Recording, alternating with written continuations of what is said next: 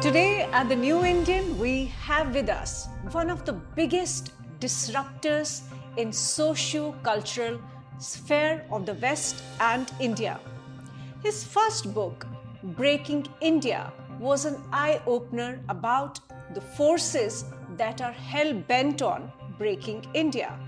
His latest book, Snakes in the Ganga, is yet another expose of the forces which are closer home. Well, you've guessed it right.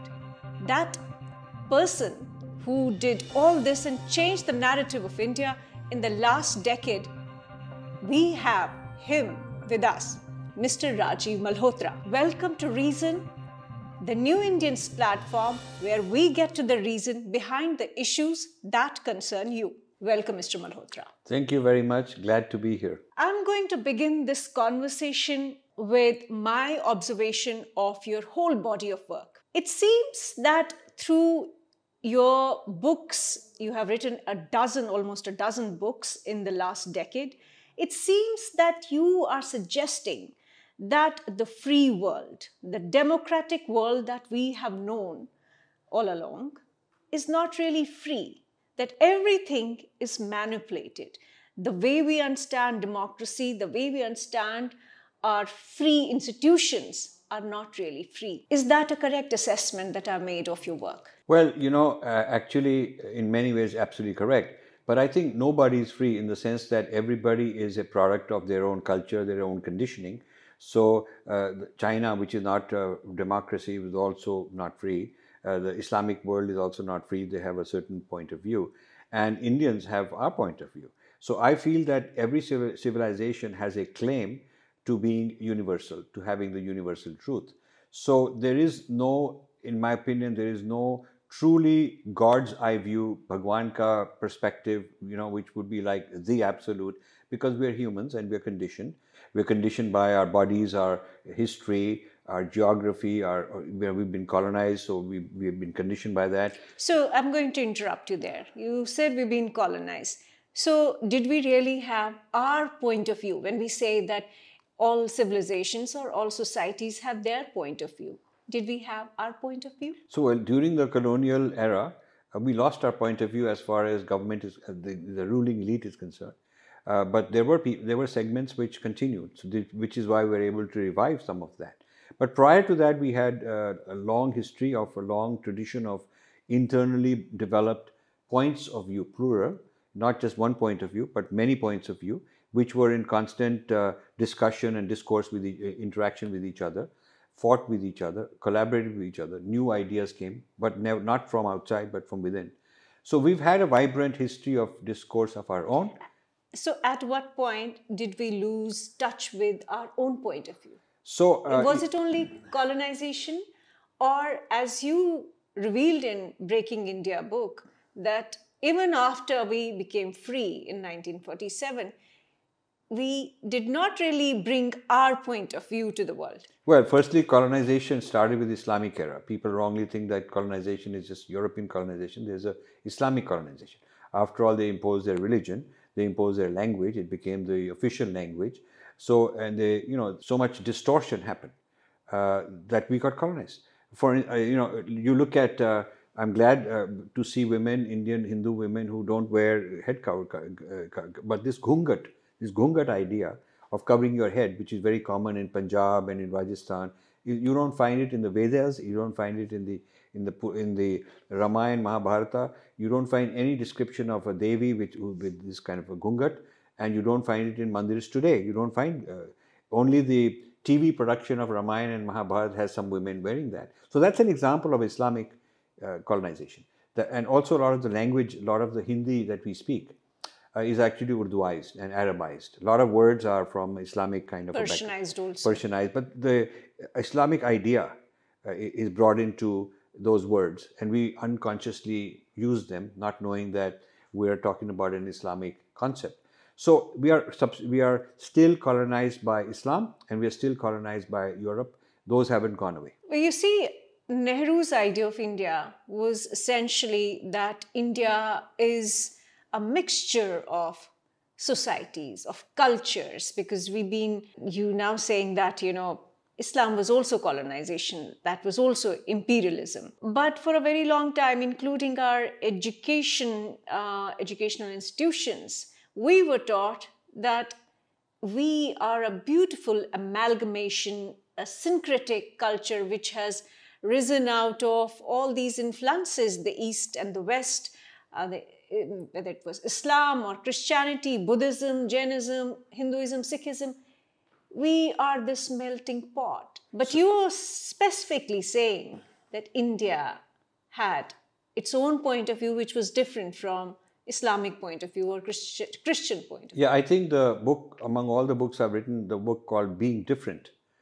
discusses what is different and distinct about Indian civilization, like there is something very distinct about Islamic civilization, like there is something very distinct about Judeo Christianity uh, like there is something very distinct about the Western secular point of view, which is of Greek origin. So there are civilizations with internal cohesiveness and internal consistency, and Indian civilization has had that, including the Buddhist side, including all the different darshanas. There is a common corpus which is very distinctly Indian. There are certain ideas which are very distinctly Indian. For instance, the nature of the self, the nature of reincarnation, the idea of karma, you'll find in every Indian system. There is no, it is in Sikhism, it's in Jainism, it's in Buddhism, it's in all the Hindu stuff. So the idea of the, that the there is this causation which we call karma, and this causation goes beyond one life to the next life to the next life, uh, and that's the undercurrent of everything that we're experiencing. It's the everything that happens is the effect of a prior cause, and everything that you do now is a cause for a future effect. This is so basically Indian. Indian. It is not found in the Abrahamic traditions. This kind of a thing. So uh, I would say if you if you look for what is distinctly Indian, this book being different, I have uh, gets into the whole book is a discussion on what is distinctly Indian and what is different about it. All right. So coming to your latest book, my impression is that in the first book you took on the West, uh, the Western uh, forces who were running or who were influencing the Dravidian movement and the Dalit movement. And in this book, you are actually calling out the biggest uh, academic institution, the most premier institution in the world, that is Harvard University. And you're basically saying that they are mapping critical uh, race theory on India's caste. I want to understand is caste not a reality in India? I'm being the devil's advocate here. Yeah, caste is a reality in India, but that doesn't mean that you can map it to race. I mean, it's like somebody has the flu, but he that doesn't mean he has COVID. Or somebody has disease X doesn't mean he has disease Y. I'm not calling these things diseases. I'm saying caste is a certain social order which has benefits and which has problems. And there is caste abuse, absolutely. But that doesn't mean that it is racism per se. Race is a separate thing with its own uh, history. So, in the case of racism, American racism, people blacks were brought from another continent. In the case of Dalits, they were not brought from another continent. They're part of us. So they're not part of. They're not a different race. They've intermingled with us. Uh, uh also, in the case of uh, the the whole minority, taking Indian minorities and equating them with sort of blacks, you know, is is incorrect because blacks never came as conquerors who ruled over the whites. They didn't come and establish a, like a Mughal empire or a British empire. Here, the minorities are the successors to uh, empires, uh, Uh, invaders who came and invaded and set up their empires.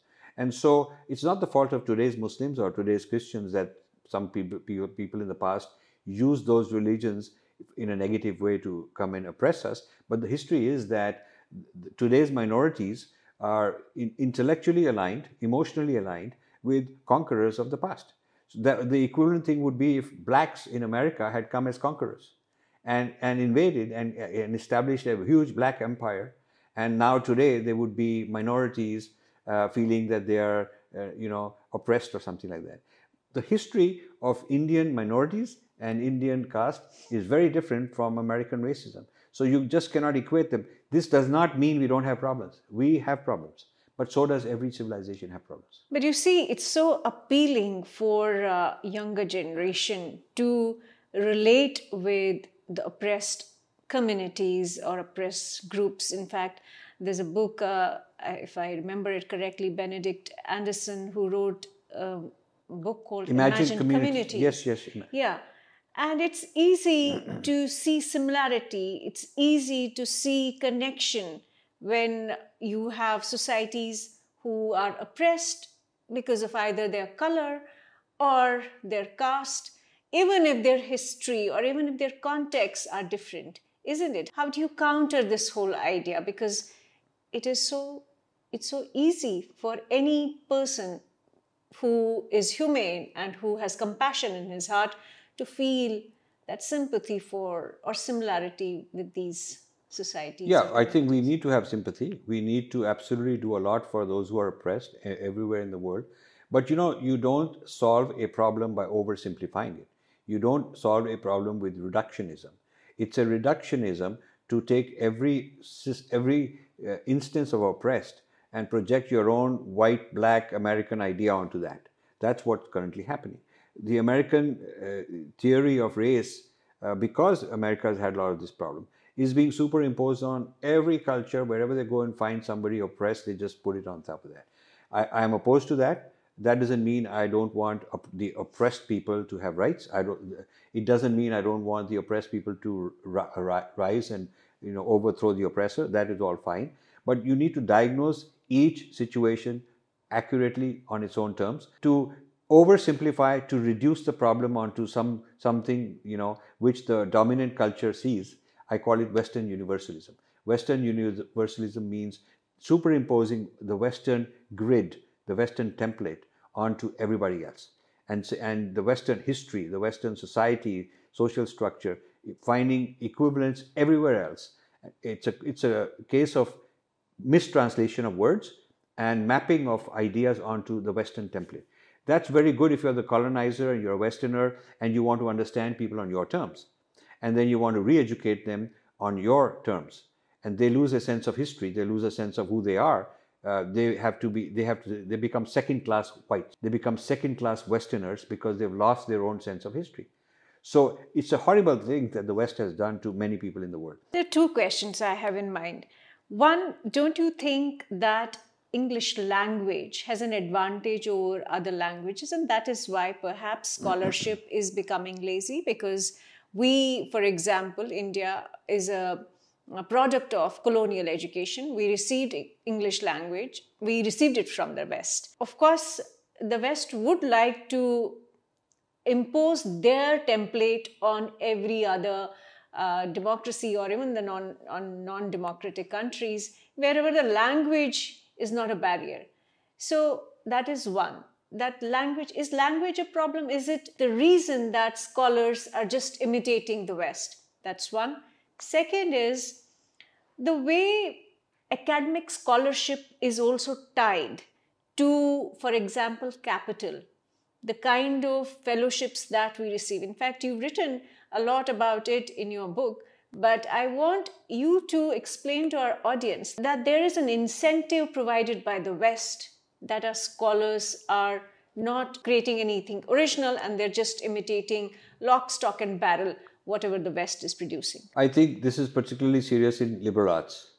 It's not as serious in st- studies in mathematics or physics or medicine and you know those kind of STEM education is more neutral towards culture, relatively more neutral, because you have objective reference points. But in the case of uh, liberal arts, basically, ultimately, it boils down to a consensus of opinions. It, there is no objective reality that you can look at. You know, it's a point of view. It all boils down to particular points of view. So the West being the dominant, the West being the powerful people, it's their view that prevails most of the time. So I, I, partly the language issue, that you mentioned already, and partly the issue that they control the funding. The prestigious journals are in the West or controlled by the West. Uh, the prestigious committees. So, in a way, what you're saying is that India, or for that matter, the rest of the mm. world also, which is non West, has failed in scholarship, has failed in incentivizing scholarship, not true. has failed not, in bringing out their own. Not true universally. Literature. The Chinese have done a very good job. The Chinese are, in fact, very emphatic the Chinese have a lot so of India has failed. India has failed. The Chinese have a lot of collaborations with you know U.S. Ivy Leagues for STEM, and they've been discontinuing the collaborations for liberal arts, things like social justice. They don't want. They don't want to. They don't want their students to learn about China and its history and its society through Harvard. They just don't want that. Singapore discontinued a major collaboration with Yale University on the same basis, on the basis that we don't need you to teach us these kind of things about our social structure. So when you look at certain cultures, Singapore is a very tiny country, as an example, that pushed back. China is a major country, pushed back. You'll find this sort Why of. Why has India failed? India has failed because the Indians are sold out. Indians are sold out from the billionaires down to the average worker who's out looking for his next uh, free trip to. For the average person uh, working at the working level, they're looking for a fellowship. Uh, they're looking to be sent to a nice university and and uh, come back with some accolades. Uh, that they can use to boost their career because the West has done a very good job of understanding Indian psychology. Indians are very ambitious, so Indians are easy to buy out. So, you, so if you are a Western educate, uh, Western university, you can, for a rather relatively small budget, you can buy a large number of Indians to come and do all the dirty work for you, and they will make very good. Just like in IT, we have tech workers. We also have in the humanities tech, uh, so uh, liberal arts workers who are producing all this spin.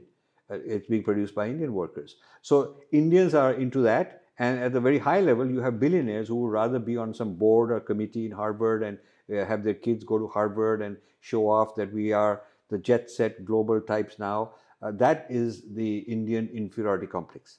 Even when you're a billionaire, you have an inferiority complex because you, rather than telling Harvard about my culture, they are listening to Harvard to tell us about ourselves. Very different from the Chinese. I've noticed the Chinese philanthropists are very demanding that their culture has to be respected. They're aligned with their with their government. They have a, a, cohesive point of view that when we teach about China, this is what we teach. The Chinese funded chairs in the United States don't want to talk about Tiananmen Square, about Tibet. They don't want to talk about the Uyghurs. Is it because China has the economic might? They have the West actually eating out of their hands? Not, no, because it started even earlier. These kind of things started 25 years ago. I used to do a comparison of China and India at Harvard 20, 25 years ago when China was not that great. And even at that time, Harvard did not treat them. Harvard wouldn't bring Tibetan movement in the United States used to complain that if we go to Harvard, places like Harvard, we're not going to be given a seat at the table. They're not interested in listening to us. If we sit in the in the audience and raise our hand, they won't acknowledge. If we raise our voice, they'll throw us out. So why do you think the West has more respect or deference to China and not to India? It's the Chinese who demanded that. It's the Chinese who have self-esteem and, and, and courage and confidence Indians lack that. So I think the problem would go away as far as the billionaire funded problems in Harvard that we talk about in this book. If the billionaires got together, or two or three of them got together, and just wrote to the Harvard president saying, We don't want our name and our money to be associated with things that are contrary to our point of view within India. And we do have problems, but so do you. And you can't solve our problems, you haven't even solved your own problems in the United States. So instead of exporting your solutions to us and your policies towards us, you should focus on your social problems. We're focusing on our social problems. This is what they should do. So you're saying that even weak states, even uh, states which are not huge economies or strong economies, can demand to yes. have their their own cultural identity or social identity or historical identity? Yes. I mean, what would happen? The US is not going to send an army here to invade you if you say we're not going to allow uh, American policies in India. But you know, if you look at India, it's not just academic invasion. Niti Aayog and all the ministries love hiring American consultants. Mm-hmm. Deloitte and Touche, KPMG, uh, Price Waterhouse and Cooper, Deloitte, you know, all of these kind of Ernst and Young, McKinsey, and many, many others. India is a major client for them. And the reason it's a client is because, the, you know, when they want a policy, whether it's public health, whether it's about water, whether it's about, you know, uh, economy or, you know, uh, so, so all of that, including social justice, uh, they are turning to these Western consultants who think it's a great opportunity for them. And these Western consultants hire Indians, so they look like us, uh, but they are, they are working for the American establishment. And so they are given marching orders on what the points of view have to be a large part of India's policy think tanks, including government mechanisms like the Niti Aayog and, and uh, ministries, are taking orders, not orders, it's a too strong a word, but let's say they're being inspired by American ideas. Is this a problem which is of this government or uh, the corporations, uh, the contemporary cor- corporations, or has this been a problem of overall Indian society since independence or even before that? The latter. I would say this it's not this government because many of these problems started before 2014 and they just gotten worse. Can we specify a period when it started? What started this and who was really responsible? Would you pin blame on the political leadership or the uh, public sector? I would say Rajiv sector? Gandhi. I think Indira Gandhi was very suspicious of Americans. Indira Gandhi would face Nixon and give him a good run for his money, and she didn't want those guys. She she got rid of Ford Foundation. You know, she asked Ford Foundation to wind up and go because she felt there was too much CIA, too much of this kind of involvement. She did not want meddling. If you really want to understand how to deal with Americans, you should look at Indira Gandhi because that's not Modi, that's Indira Gandhi. So they cannot blame Hindutva for that. Indira Gandhi was very tough uh, on the Americans uh, for this very reason. Uh, now, I don't support her on many things. You know, she did, she was not into enough free enterprise, too control freak, and all that stuff. That's bad. But in terms of foreign policy towards uh, United States, he was pretty tough on that. And some of it has to do with the other country, whether they're strong, because the United States respects strong. I mean, they respect. Uh, you know, there was a time when somebody did a comparison between India and Pakistan. Of course, that was way back during Ayub Khan's time, and uh, this was a FBI report on you know who do you trust more, Nehru or Ayub Khan, and they said this Nehru. You know, he talks this way, then he talks that way, then he's contradicting, he's mixed up, he's muddled, he's weak. But Ayub Khan, whether you agree with him or not, he's firm, he stands straight, he's tall, he's tough guy and you can you, he's a man of his word so we can rely on him this kind of an idea so they have a uh, the west has this idea that uh, assertiveness and being very clear clear concrete consistent is equality. Well, if that was true, then they should have uh, been very respectful of Prime Minister Modi because Prime Minister Modi is assertive. He, yes. he stands up for India. But then, if you look at the American media, if you look at American academia, as your book reveals, and it is a must read because it reveals how they have actually penetrated every institution in India and they are influencing thinking to India's harm. Yes. So, Modi. why is there no? So, Modi is in fact respected a lot more than any prior prime minister in certain segments of the United States. The United States is also a complex country, it's not just one. I would say the military people want would rather have an alliance with Modi than with some Indira Gandhi, Nehru, those kind of people, because they're unreliable. They're not very, they go a bit here, a bit there, and not assertive and straightforward. Even though Jaishankar says we will not side with you on every issue, but still they respect that because they respect that assertiveness it also has been there has been an Indian wokeism type of thing going on for a long time. The whole Indian left has been breeding similar ideas in, for a long time. So the recent uh, assaults on Modi, you know, are a very different thing, and this is not America in its traditional, typical strength. This is not the traditional America. This is a very wokist America that is now emerging, and wokeism is a fringe it used to be a fringe element of the Democratic Party, which has become mainstream, which has taken over power. So, what you're essentially saying is America has respect for Islamic civilization, it has respect for the Chinese civilization, yes.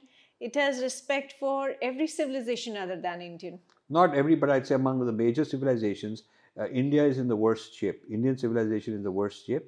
Uh, and this is, Indians need to understand that. Now, when you look at hopeless cultural ministry, you look at the Indian consulates and Indian embassies, and you look at the Indian Council of Cultural Relations, which is part of the Ministry of External Affairs, completely useless. I, I, mean, I'm terribly sorry to have to say that, but they're just not competent. They just don't know their job. They have no idea how to project Indian civilization in the foreign world. They think it's about some kind of a, you know, Qawwali night or some dance performance or some Bollywood evening or food and all that stuff. But the real deep civilizational issues that we're talking about the Indian Indian government with all its machinery has really done nothing. not only in the foreign countries, but even in India. Look at the NCERT books, they have not been changed. Look at the teaching, the, the selection of uh, UPSC of the administrative people. The exam is still the same. The people who are coaching, they're still teaching Romila Thapar, and you have to read the Hindu, and you have to read all those kind of, you know, extreme leftist weird ideas about India to get into the IS. The bureaucracy is as uh, you know, kind of uh, mixed up about the Hindu origins, Hindu roots, as the previous bureaucracy was.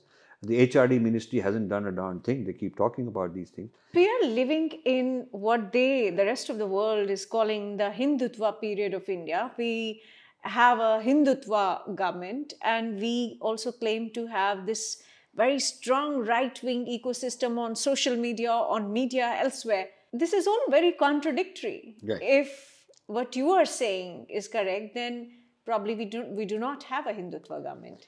Well, we have a Hindutva government in the sense that they have used Hindutva to get votes. So it's a government politically during election time, yeah, they use all that. And they have done emotionally, it's very good work that to, to rebuild Ayodhya, I'm fully for it, and to make some legal changes to the Article 370 and the CAA and all of that is excellent. So much more needs to be done. And maybe it'll take another 10 years, 20 years, 50 years, but what I'm saying is, in parallel, things could have been done on the civilizational front, certainly on the education front, certainly in terms of ICCR being completely re engineered to project a different kind of India, training our diplomats on, on, on these matters. There are areas like that which have not been done. Do you think that essentially we need a major reform within the bureaucratic uh, selection, within bureaucracy, and also I want to understand at some point, do you think Indians are just not even aware about who they are? Well, these are two different things. One is about bureaucracy, and, and, I, yes. and, I, certainly think that yes, bureaucracy has to be. Bureaucracy hasn't been touched by Modi. In fact, if anything, the PM office has become huge. It's about a thousand people, unprecedented ever. So he centralized the bureaucracy, given them more power. And so that's, I think, the idea of reforming bureauc- uh, bureaucracy the way you select them and the, their values and what they have to in, incorporate, it, it, hasn't happened. Maybe it's happening very slowly. The other thing is Indians are not even aware of who we are. It's a, it's a different thing. It's not yeah. just bureaucracy area. It's about families, families, families, media, social media. Uh, the gurus are teaching uh, Advait, Vedanta and all, and I'm, a, I'm an Advaiti and I have respect for that, but they're not teaching the Kshatriyata. They are not teaching the intellectual Kshatriyata, which is, which is the message of the Mahabharata. So they are not teaching how to do purva paksha of others, which means you study others in order to understand them. That's a tradition that India excelled in. Always understanding. But who should be doing this? If not, if not the political leadership, if not the bureaucracy, if not the academia and the media. The public systems that we are talking about today uh, were not there and but the gurus and the families were enough to continue the traditions within generation, generation, generations. That hasn't happened. Now I can see families breaking down uh, is a whole issue by itself. But gurus are very rich. They have they are multinationals. They've got the technology. They've got millions of followers. Uh, they, they, they, there is no excuse why the gurus should stick to just teaching you meditation and yoga. Why haven't they been able to take, uh, uh, take, uh, put together the Indian, the Vedic liberal arts university. Why isn't there? Like we have Harvard is the center of liberal arts, and from there it goes all over the world. And that's an American view of liberal arts. Even if, let's say, there was uh, somebody, one of the gurus came up and he built an institution. But how do you tackle with the problem of what you pointed out yourself and you have pointed it out in your book too? Scholarship which is just imitating the West. Uh, in this book, I did a, a review of something concerning the United States in the in chapter one, which many Americans have said this is so good. You should write a whole book on this only. They said I should write a book called Breaking America because I've I've I was going to come to that. I, have looked at so I've looked at what's going on in America before it's export to India. Before talking about how it's being exported to India, uh, how it's being mapped onto India. I'm talking about what's the history of this in America itself. And they found this to be a very good, comprehensive, unique uh, insight into what has happened in the United States. Now, that's rigor, and Indians, most of them don't want to know all that. They, they just want to know, Acha, who do we go after? Who do we shout against? uh, which slogan, which petition, is this guy good or bad, and do we put out a tweet against him? This is all reactive and very superficial. And these are people who don't have much attention span. They have few seconds attention span here and there. So, you know, I as an author, I'm always being told that, you know, what you should do is just cater to a uh, few seconds here and there because nobody has much attention span. So this is a problem uh, uh, that has happened to our society. I call this uh, moronization of the masses, means turn them into morons.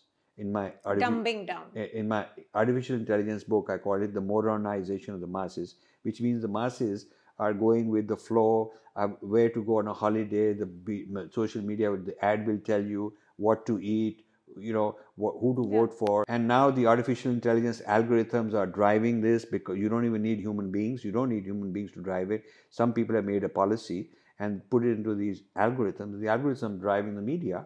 And so our people are extremely vulnerable to that. India has been open to all this. And you're saying that we are vulnerable. We have people who are gullible people who are not informed people who do not have any of these skills or critical thinking is democracy good for India?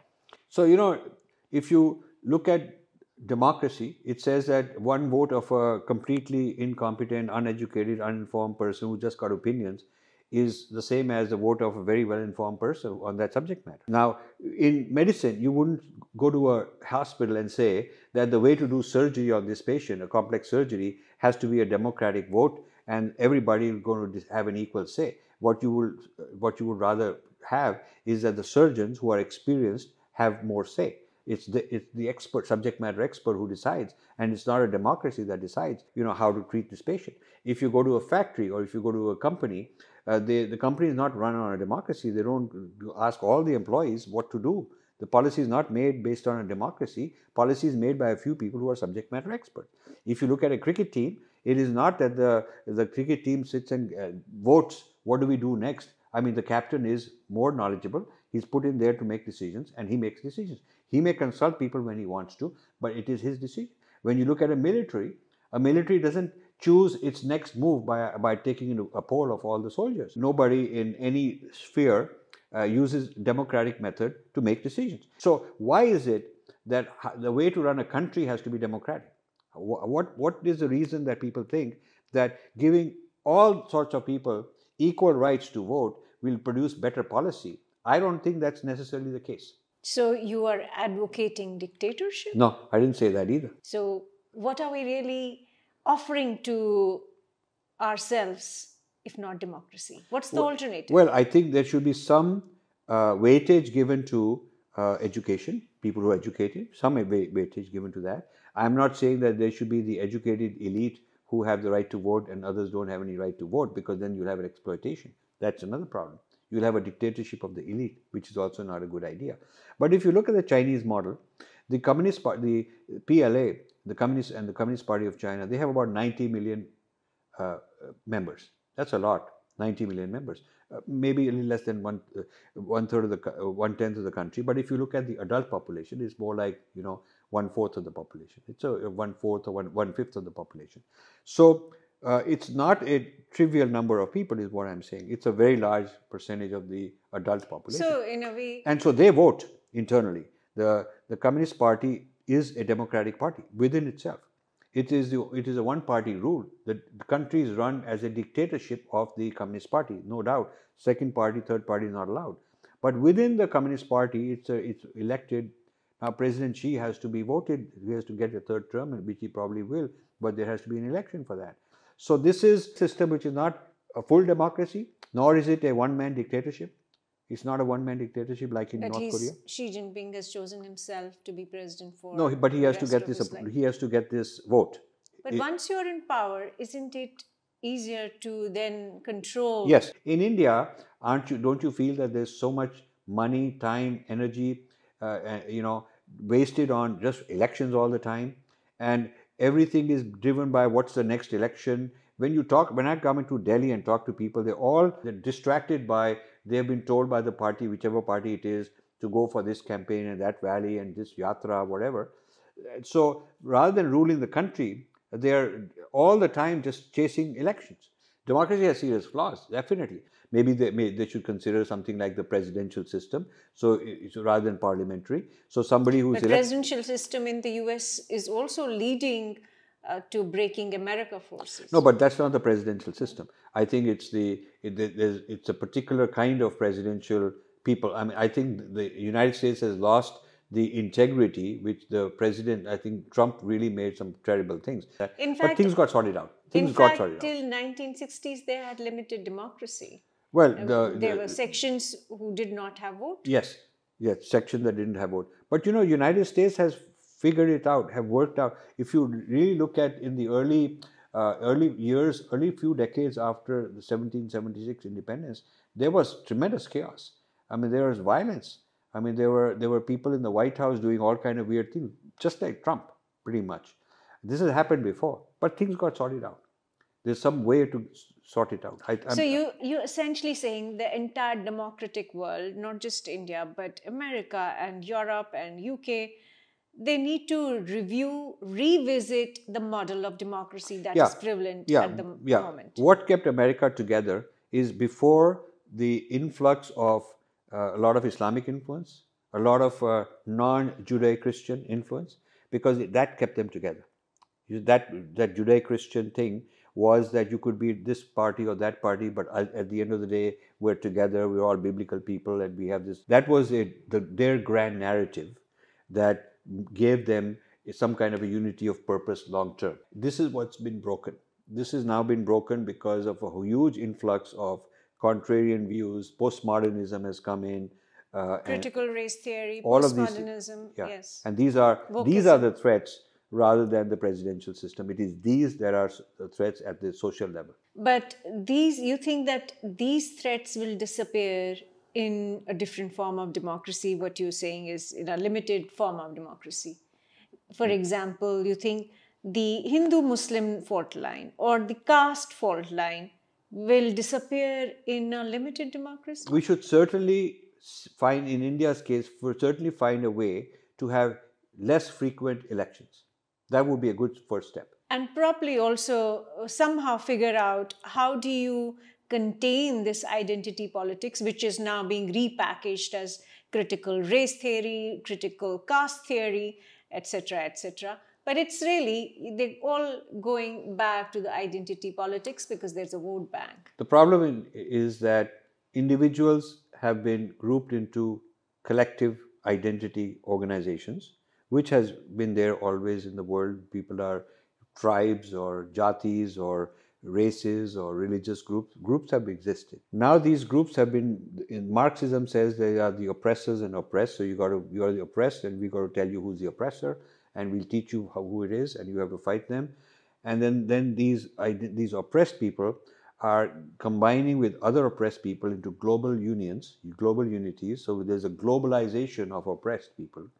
And that's what critical race theory and critical caste theory are, that you try and bring together all the so-called oppressed people and they have to fight all the structures that exist, including the structures of your nation state and your religion and your family structure. All of that has to be rejected because that was built by the oppressors. Everything in society was built by the dominant people. They are the ones who came up with these structures, and these dominant peoples are oppressors. And therefore, the, we, the oppressed, must get out of every single thing. That's why uh, LGBTQ has been brought into critical race theory because they are very useful to dismantle family structures. And family structures are a way that old oppressiveness is transmitted to the next generation. Values that are being transmitted, a Hindu parent will transmit Hindu values and therefore the oppression continues. And you have to break that, which means you have to break the family system. So, really, a breakdown of society eh, across the board is being called for. So, is it because that uh, the West Western civilization is actually declining, and while they are declining, they are trying to create chaos across the world? Well, I think the Western is trying to keep their hegemony, like you would expect. And um, uh, the, the strength of the United States all along has been technology. The United States has had all these problems, but they always invented some big new thing. I mean, just imagine 100 years ago, the airline aircraft was invented. Now there's this big industry. The automobile industry started huge. You know, all kind of things one after the other. Then later on, the whole television industry, then the computer revolution, then the internet. Now we're talking about you know metaverse and you know all kinds of things that will be implanted in you and control your thoughts and all that. So these are futuristic kind of industries. So United States has always been able to invent. Its entrepreneurs have been able to invent industries of the future that create trillion, multi-trillion dollar economies all over the world. And so, because they invented, they have that advantage. So, with that, they've been able to stay ahead in weapons. Weapons require these technologies, and if you are ahead technologically, you can have better weapons. And if you have better weapons, then you, you can control the world. And this also gives them a financial advantage, and therefore they can, can they can have the dollar being the reserve currency of the world.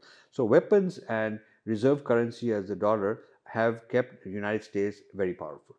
So the question is, the real questions are whether cryptocurrency will dismantle the dollar and whether China will dismantle the technological advantage because they, they're into quantum computing, they're into AI. These are the cutting edge technologies of the future. So the issue, it's partly a crypto issue that could threaten and partly a China technology issue. They, they have borrowed some technologies, licensed, some stolen. But whatever it is they've done, they've gotten, gotten way out, you know, very quickly. So the, the, the US has finally realized the China game, which it hadn't. Only last two, three years they've realized it. The amount of Chinese infiltration into Harvard is absolutely amazing. Places like Harvard. And so now the FBI has arrested some people in Harvard because they were, you know, in bed with the Chinese Communist Party and so on, but still not enough, still on the surface. So US problems are of that kind, I would say. It's not that some president is corrupt or whatever. So you're saying that they would uh, be still trying to create chaos because they want to uh, prevail as a hegemon, um, and uh, also that you know China is a threat. So if you read the conclusion of this book, I'll give you my. But I want people to read the conclusion. My I have a very uh, different kind of conclusion on uh, what is currently happening. I call it the New World Disorder. It's not the New World Order. It's the New World Disorder.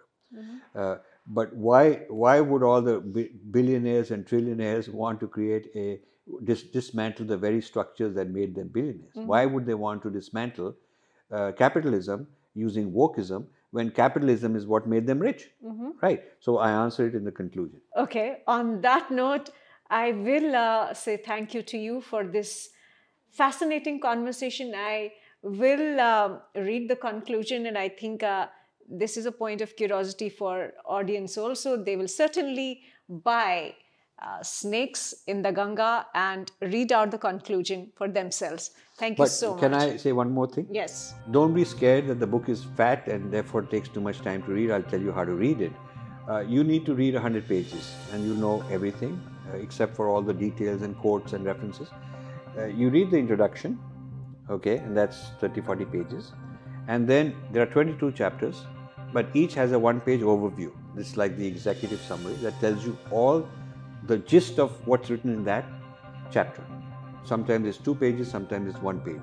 And then you, there's a conclusion chapter. So if you take the introduction chapter, conclusion chapter, and in between just one one page overview, less than 100 pages, you will know what the book is about. And that you could do in a few hours quickly.